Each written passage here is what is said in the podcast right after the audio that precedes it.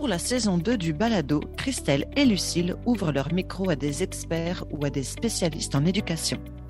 Au programme, échanges, partages et discussions autour de l'intervention et de l'évaluation des apprenants en difficulté. Suivez-nous sur notre page Instagram. Bonne, écoute. Aujourd'hui, nous ouvrons notre micro à Sylvie Cartier, professeure titulaire en orthopédagogie et en psychopédagogie au département de psychopédagogie et andragogie de la Faculté des sciences de l'éducation de l'Université de Montréal.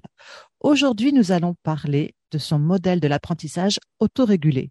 Bonjour Sylvie. Oui, bonjour. Alors, vous vous intéressez aux difficultés à apprendre, mais également à l'apprentissage autorégulé, à la motivation à apprendre, à l'apprentissage par la lecture et aux pratiques centrées sur l'apprenant et l'apprenante. Euh, pouvez-vous nous parler de cette distinction que vous faites entre un modèle centré sur l'apprentissage et un modèle centré sur l'enseignement? Bien, avec plaisir. Alors, euh, modèle, euh, c'est la distinction entre justement l'élève et l'enseignant et les deux modèles doivent être mis en interaction pour qu'on puisse bien euh, comprendre euh, justement ce lien qu'il y a entre ce que l'enseignant planifie et met en œuvre et ce que l'élève fait. Donc, un modèle d'apprentissage explique comment l'élève apprend son processus d'apprentissage en fait. Et ça se fait à partir de ses connaissances et de ses expériences qu'il a acquises et ça se fait dans un contexte précis. Donc l'interaction entre l'individu et le contexte. Cela implique des composantes de diverses natures. Par exemple, il y a des aspects cognitifs comme les stratégies d'apprentissage, comme par exemple faire un schéma ou donner un exemple. Il y a des composantes métacognitives comme connaître les stratégies qui sont bonnes pour moi, connaître les exigences des tâches. Il y a des composantes affectives, par exemple les émotions et la motivation à apprendre, et puis des composantes d'autorégulation qui permettent aux élèves de prendre en charge l'apprentissage, comme se donner des objectifs, planifier les stratégies. Donc, le modèle d'apprentissage réfléchit et essaie d'expliquer comment un élève apprend dans un contexte donné en partant de ses connaissances et expériences. C'est ce qu'on veut à l'école, favoriser l'apprentissage. Un modèle d'enseignement propose une séquence d'actions à planifier et à mettre en œuvre par l'enseignant qui permet justement cette relation avec le programme à apprendre et l'apprentissage des élèves. Donc, on va parler d'apprentissage, mais dans un projet de société où il y a un programme aussi qui est mis en évidence. Donc, c'est un modèle d'enseignement et fondé sur l'une ou l'autre des conceptions qu'on a de l'apprentissage. Est-ce qu'apprendre, c'est répéter? Est-ce qu'apprendre, c'est faire du sens? Euh, c'est créer du sens plutôt? Est-ce que, comment perçoit-on l'apprentissage? Ça va déterminer aussi notre façon d'enseigner. Par exemple, l'enseignement direct et explicite, qui est très euh, discuté en ce moment se base sur la conception qu'apprendre consiste pour l'apprenant à répéter des comportements observables. Donc, si je veux enseigner des comportements observables, ces modèles peuvent être pertinents. Alors que l'enseignement stratégique repose sur l'idée qu'apprendre requiert de la part de l'élève de mettre en œuvre des stratégies pour apprendre, des stratégies cognitives, métacognitives, des stratégies affectives dont on a parlé précédemment. Un autre modèle qui est, enseigné, c'est l'approche, par exemple, de la conceptualisation, qui pour sa part se fonde sur une démarche menée par l'enseignant dans laquelle l'élève observe différents exemples et des contre-exemples pour extraire les critères d'un concept. Alors, c'est vraiment une façon plutôt de partir des, des indices pour créer euh, ce concept-là. Donc, l'élève est en construction. Il y a aussi euh, le modelage qui existe, qui relève de l'apprentissage social. C'est en observant quelqu'un faire quelque chose que l'on peut aussi euh, apprendre. Donc, tous ces modèles sont développés ou orientés selon certaines formes d'apprentissage que l'on souhaite mettre en œuvre. Donc, la question d'actualité qui est toujours présente, c'est moi j'enseigne, mais eux apprennent-ils les élèves? Alors, mais moi j'enseigne quoi? Qu'est-ce que j'enseigne? Des comportements à reproduire, des compétences, la pensée critique, la résolution de problèmes, la créativité. Est-ce que tous ces apprentissages nécessitent le même modèle d'enseignement, s'apprennent de la même façon? Alors, j'enseigne, mais comment? Et les élèves, eux, apprennent-ils dans ce contexte? Donc, c'est cette interaction entre quelque chose à apprendre, un processus d'apprentissage et euh, les différents modèles d'enseignement que l'on peut euh, mettre en œuvre. Quand on considère les modèles d'apprentissage et les modèles d'enseignement en interaction, un problème dans la réalité euh, concrète, c'est de reconnaître comme appris, de ne valoriser que ce qui est évalué dans les bulletins et les examens ministériels. Or, qu'évalue-t-on dans ces tests et dans ces examens? Est-ce qu'on évalue des comportements à reproduire ou de la résolution de problèmes? Est-ce qu'on évalue la créativité qui implique des connaissances et des compétences? Donc, quel apprenant veut-on former? Donc, instruire, socialiser, qualifier sont les trois missions.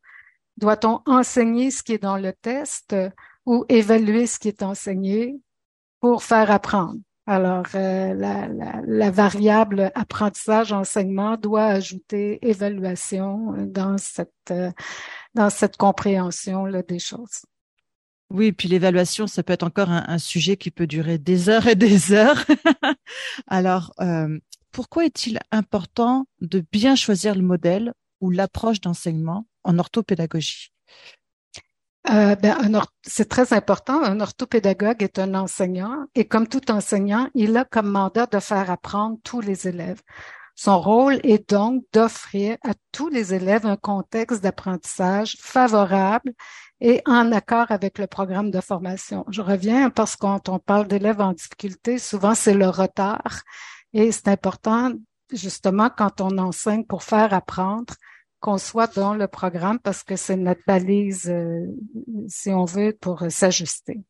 Donc, dans ce contexte, euh, faire reposer son action sur un modèle d'apprentissage permet aux enseignants de planifier les activités conformes au programme, mais aussi de favoriser l'apprentissage de tous, parce qu'on comprend comment l'élève apprend, puis on essaie d'intervenir au bon moment sur ce processus pour lever les obstacles. Donc, les anticiper, ces obstacles, et soutenir l'élève pour y remédier. Donc, quand on pense euh, au choix du modèle, c'est de penser au contenu et comment on veut soutenir l'élève, c'est l'enseignement, puis comment l'élève va l'apprendre dans ce contexte-là. Donc, c'est cette interaction-là et pour, cela, c'est important d'avoir un modèle compréhensif de référence. Donc, toujours penser à cette relation contexte-individu. On veut optimiser les efforts fournis par l'élève en apprentissage durable. Euh, est-ce que ce sont des comportements à reproduire, des compétences, la résolution de problèmes, de la créativité, etc. Donc, c'est important de pouvoir bien comprendre comment les choses se produisent pour pouvoir euh, y intervenir. Oui, puis vous disiez anticiper les obstacles et, ça me fait, euh, ça me rappelle un, épisode où on parlait justement de ça, de, quand on parlait de la conception universelle des apprentissages sur anticiper les obstacles. Donc il y a, y a, du lien qui se fait entre entre tout ça. Est-ce que vous avez un, un, exemple à nous donner?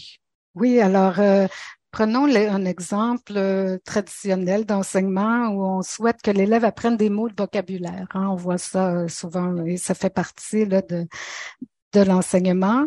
Un enseignant peut lui donner, peut donner aux élèves une liste de mots à répéter pendant la semaine en vue de faire un exercice le vendredi. On a tous vu ça, on l'a vécu peut-être soi-même. Ça repose sur un modèle d'apprentissage qui met sur la répétition de l'information à apprendre, un modèle behavioriste. Un problème dans ce cas est l'oubli qui peut survenir lorsque la pratique n'est pas assez intense ou que le laps de temps est trop grand entre cet apprentissage et le rappel ultérieur. Ça, ce sont les informations sur le fonctionnement de la mémoire. Certaines recommandations dans le domaine de l'intervention spécialisée vont en ce sens, des pratiques de comportement fréquentes et intenses. Mais dans ce cas-ci, est-ce que l'élève apprend à prendre en charge son apprentissage? Est-ce qu'il peut créer du sens de ce qu'il apprend? Euh, est-ce qu'il peut se souvenir d'informations qui ont été comprises? Alors, quand c'est compris, ça permet de relier les connaissances antérieures aux nouvelles et c'est plus probable qu'on puisse se souvenir à moyen terme, en tout cas, de l'apprentissage qui est fait. Donc, faut faire des liens pour apprendre. Alors, miser seulement sur la répétition, c'est très onéreux en temps et en effort et les résultats, euh, même à court terme, parfois ça donne des bonnes notes, mais et encore, mais à moyen long terme, c'est peu gagnant. Alors, on doit plutôt miser les liens entre euh, ces connaissances antérieures et entre les informations. Aussi, un autre problème avec la répétition seule, c'est que l'élève n'a pas à réfléchir sur ce qu'il faut et peut faire. Il n'y a qu'à faire ce que l'enseignant lui dit. C'est l'enseignant qui a réfléchi à l'activité, c'est l'enseignant qui a fait les liens, pas l'élève. Alors, ce dernier est dépendant de l'adulte. Veut-on apprendre aux élèves à être dépendants des enseignants? C'est le message qu'on envoie, en tout cas de façon peut-être euh, pas intentionnelle, mais c'est quand même ce que ça laisse penser. Dans un autre cas, un enseignant choisit une liste de mots selon un thème. Une option est de faire réfléchir les élèves sur le sens partagé entre ces mots et la différence selon leur écriture.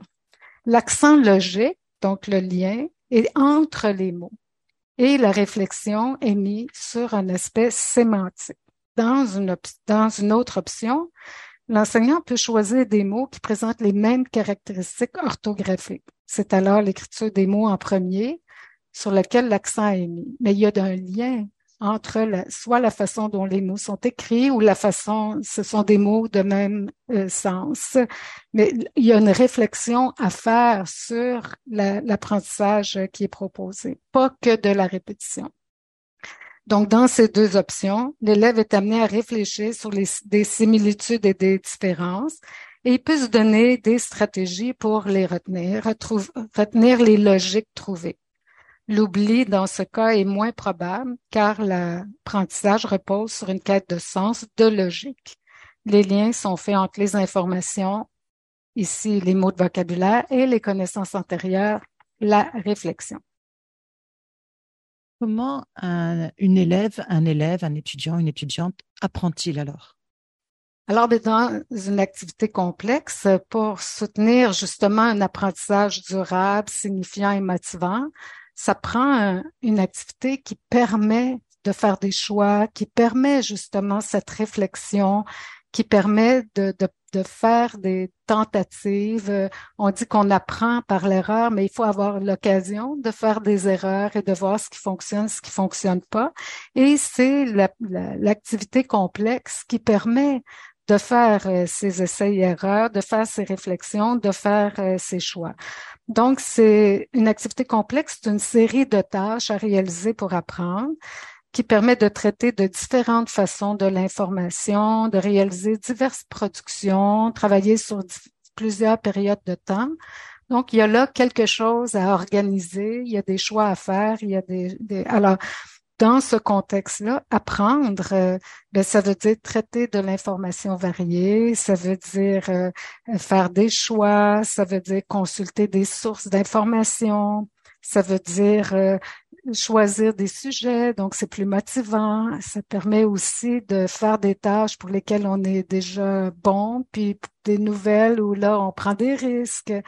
Alors, ce contexte offre beaucoup de possibilités pour l'enseignant et pour l'élève de faire les choix parce que l'enseignant, dans une activité complexe, Prenons l'exemple de la rédaction d'un journal de classe. Bien, il y a des textes à écrire, il y a des textes à lire, il faut trouver de l'information, il faut corriger les fautes.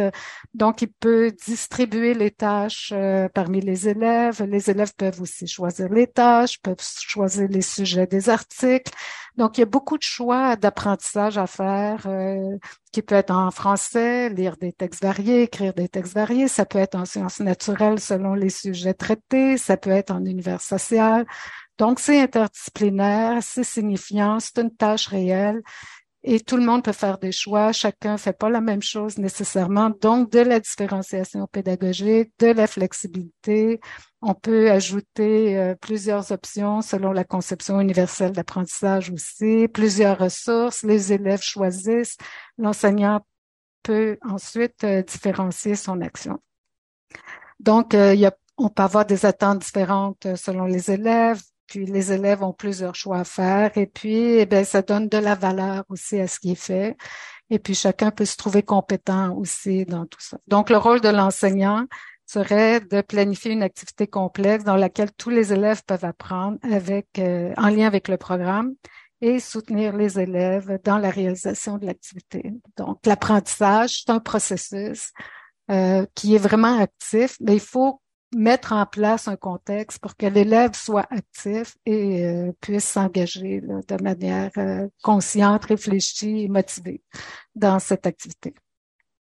Quels impacts, quels impacts un contexte pédagogique peut-il avoir sur un apprenant?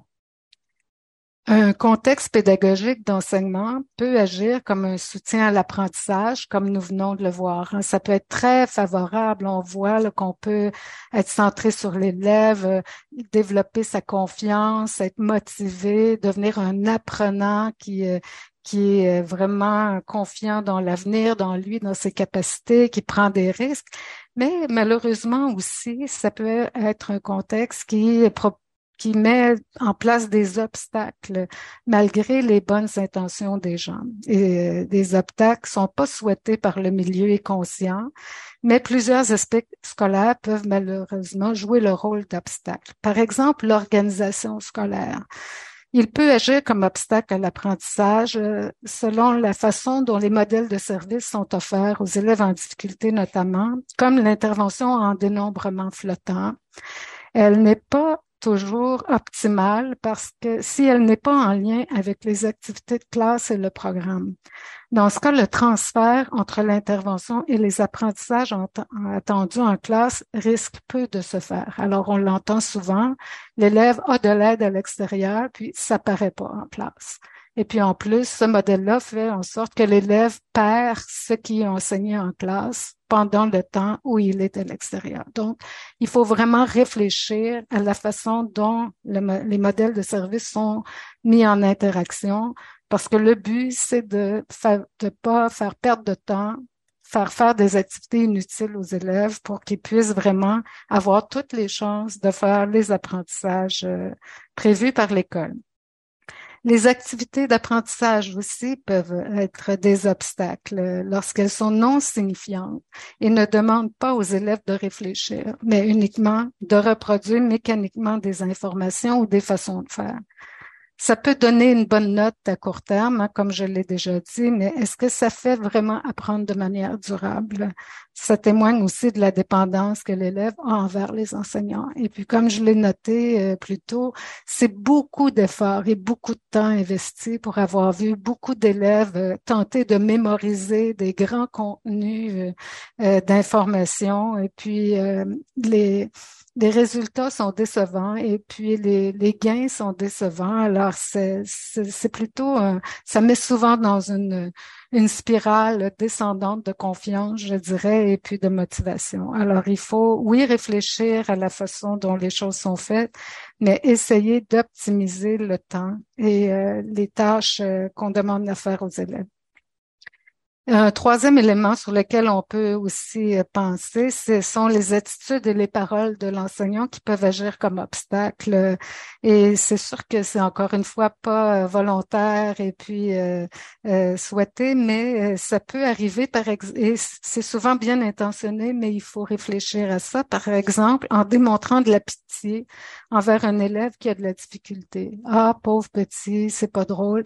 Ça ça envoie un message de manque de confiance et c'est, euh, les effets de ça ne sont pas ceux qu'on espérerait, je dirais, et en diminuant les attentes à son égard aussi, parce que encore une fois, ça dit à l'élève qu'il sera pas capable, qu'il est, est un pas capable. C'est comme ça souvent que c'est interprété. Alors, il faut plutôt être dans la bienveillance et la confiance. C'est ce qu'on devrait témoigner aux élèves. Et puis, ces, ces attitudes et paroles s'observent par, par, toutes sortes de petites actions en classe. Par exemple, de ne pas donner, de ne pas donner la parole à un élève qui est en classe parce qu'on pense qu'il va avoir une mauvaise réponse. Euh, on doit donner la parole à tous les élèves, puis euh, travailler avec l'erreur, comme on dit, comme les bonnes réponses. Mais il faut pas anticiper qu'il y a des élèves qui vont toujours nous donner une mauvaise réponse. Et c'est là, quand on parle d'avoir des attentes euh, diminuées ou d'anticiper des choses chez les élèves, ça nuit à la confiance et puis à leur euh, capacité. puis c'est une autre spirale possible descendante euh, de, de, de, performance et de confiance dans l'école. Donc, quelles sont nos bonnes intentions, puis toujours s'assurer qu'elles ont les effets escomptés, parce que ça part toujours de bonnes intentions, à la fois les activités qu'on fait faire et puis euh, et l'attitude qu'on a, mais vraiment de voir les effets réels de ça à court et à moyen terme. Oui, tout à l'heure, vous parliez de l'importance d'avoir des tâches complexes, de, mettre en action l'apprenant pour qu'il soit engagé, pour que l'apprentissage soit durable. Euh, donc, ça passe par votre, votre modèle. Pouvez-vous donc nous expliquer l'apprentissage autorégulé dans des activités euh, complexes? Oui, alors dans ces activités, on a vu plusieurs tâches, plusieurs façons de traiter l'information, plusieurs produits. Bien, dans ce contexte, euh, un élève autorégule son apprentissage seul ou avec les pairs. On travaille aussi beaucoup en collaboration. Au début de l'activité, quand il prend connaissance des consignes qui sont données. Euh, déjà, là, il entend les consignes, il peut les lire, euh, il, voit la gestuelle aussi de l'enseignante. Hein, quand elle explique, parfois, on voit que non-verbalement, elle va euh, montrer une insistance sur la consigne écrite, par exemple, sur certains points. Donc, il interprète ces exigences-là. Et puis, euh, il, euh, il interprète aussi les critères. Alors, dans cette activité, qu'est-ce qu'on me demande vraiment de faire? Par exemple, parfois, les, les enseignants vont dire qu'on doit comprendre euh, une un sujet, mais dans le fond, il y a des élèves qui disent, bah, peut-être que dans le fond, faut que je l'apprenne par cœur. Hein? Ou, parce que des fois, avec d'autres enseignants ou dans d'autres contextes, finalement, je devais l'apprendre par cœur, puis j'ai une moins bonne note, etc. Donc, on interprète les exigences dès l'entrée de, dès l'entrée de jeu de l'activité, à partir de nos connaissances et expériences passées.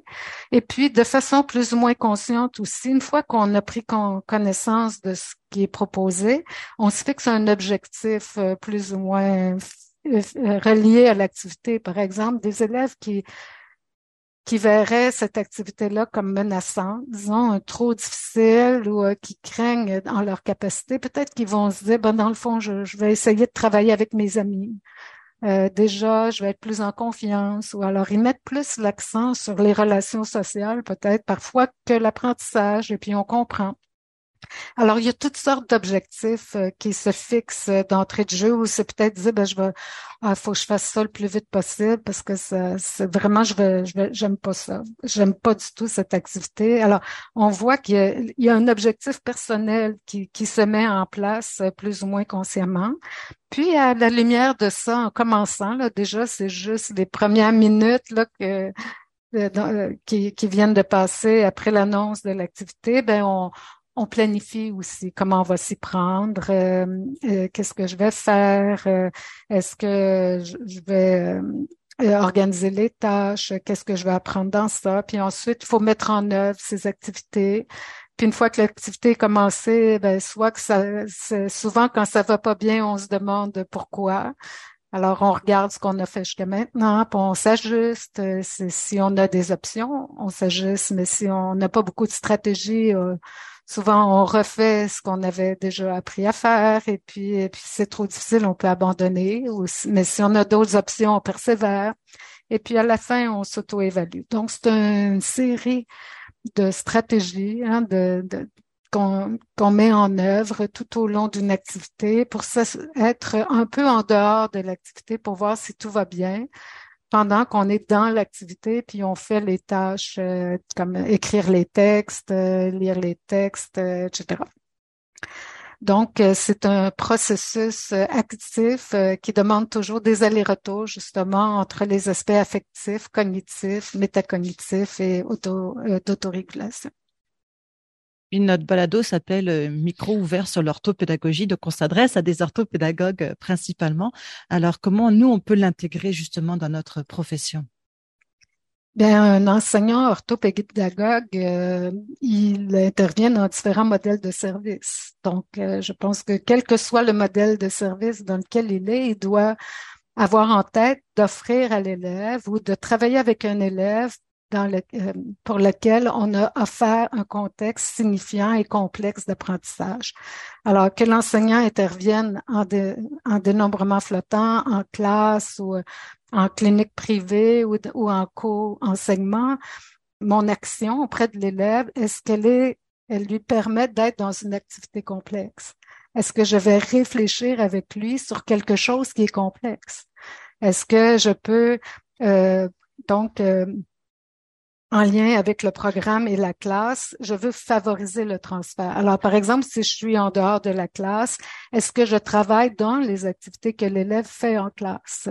Parce que ce sont ces activités signifiantes qui vont permettre le transfert. Justement, je viens en appui à l'élève. Si je fais faire autre chose parce que je n'ai pas le, je n'ai pas le contexte de classe, est-ce que je fais faire quelque chose qui ressemble à ce qui se fait en classe pour qu'il y ait ce soit deux tâches euh, où le transfert est possible. Il y a des similitudes entre les deux où l'élève peut faire euh, cette transposition. Donc, c'est important de penser donc à, faire faire des activités qui ne font pas que répéter euh, des choses qui qui font pas autre chose que ce qui se fait en classe ou dans son niveau d'enseignement il faut pas perdre de temps. Euh, euh, on est dans l'idée souvent que les, les retards s'accumulent, que les enfants, les enfants en difficulté euh, euh comprennent pas les consignes, mais souvent on, on leur fait faire des choses en orthopédagogie ou dans les modèles en dehors de la classe qui sont pas en lien. Donc, qu'est-ce qui permet d'être le plus proche possible de ce qui se fait en classe pour que ce soit ce qui se fait en classe qui soit mis en évidence et qui soit optimisé? Donc, il faut euh, euh, faire des apprentissages signifiants, euh, et puis, il faut faire confiance à l'élève. Je pense qu'il faut le faire réfléchir. Souvent aussi, on, on veut tellement que les élèves réussissent qu'on va morceler les choses pour qu'on va dire même l'expression, il va le prendre par petites bouchées. Mais encore là, on fait le travail pour lui et l'élève, il, devient dépendant de la séquence qu'on lui donne. Et souvent, en plus de répéter ce qui vient de quelqu'un d'autre, est plus difficile à faire que de trouver son propre chemin. Donc, il faut que l'élève, pour répéter ce qu'on lui demande, il se mette dans notre façon de voir les choses. Alors que si on fait réfléchir l'élève et qu'il propose ses solutions, c'est sa façon de faire les choses. Et nous, on doit le guider et l'amener à ce que sa façon soit vraiment alignée sur la tâche. Donc, on doit construire avec lui sa façon de voir. Sinon, on lui impose notre façon de voir et ça, c'est difficile de se mettre dans la tête de l'autre. Alors, il faut euh, penser vraiment à faire confiance, leur demander de réfléchir sur ce qui est à faire, sur ce qui est à apprendre, sur ce qui peut être fait, puis euh, pour y arriver avec succès. Il faut accepter toutes les réponses avec bienveillance. C'est vrai pour tous les enseignants. Il faut apprendre de l'erreur, comme on l'a dit, être accueillant, puis, toute prise d'initiative montre que l'élève veut et est engagé. Donc, euh, un élève qui lève la main, il faut lui donner la parole, il faut l'encourager. Il faut et quand il y a des activités complexes, souvent on, entend dire qu'il y a des tâches difficiles ou qui sont en dehors des possibilités de l'élève. Ben à nous de les faire ou aux, aux autres élèves de la classe à prendre en charge cette partie. Euh, c'est pas parce qu'on offre une activité aux élèves qu'ils doivent tout faire dans cette activité. Alors justement, c'est de différencier, c'est de distribuer le travail. Alors l'étayage, c'est ça, hein, c'est d'aider l'élève sur ce qu'il ne sait pas faire, mais de lui permettre de faire ce qu'il sait et d'apprendre aussi ce qu'il est capable de faire de nouveau. Alors, il faut tempérer entre, euh, mais pour ça, il faut qu'il soit dans un contexte où il ne sait pas tout faire d'avance aussi. Hein? Alors, voilà, c'est voilà des suggestions sur comment intégrer les grandes idées de l'apprentissage autorégulé, qui sont en fait de, de réfléchir et puis de pouvoir faire des choix, s'engager, essayer et puis euh, prendre en charge son apprentissage. C'est vraiment ça l'idée maîtresse. Oui, puisque je retiens aussi, c'est euh, bienveillance dans un enseignement euh, durable et puis euh, faire confiance à nos élèves. Merci beaucoup, Sylvie, d'avoir été notre invitée. Eh bien, c'est moi. Tout le plaisir était pour moi. Merci. Le balado Micro ouvert sur l'orthopédagogie est une production de Lucille Denis et Christelle El Akouri en collaboration avec l'Association des orthopédagogues du Québec. Vous avez aimé cet épisode? Vous souhaitez laisser un commentaire? Écrivez-nous sur notre page Instagram micro.orthopédagogie ou sur votre plateforme d'écoute préférée.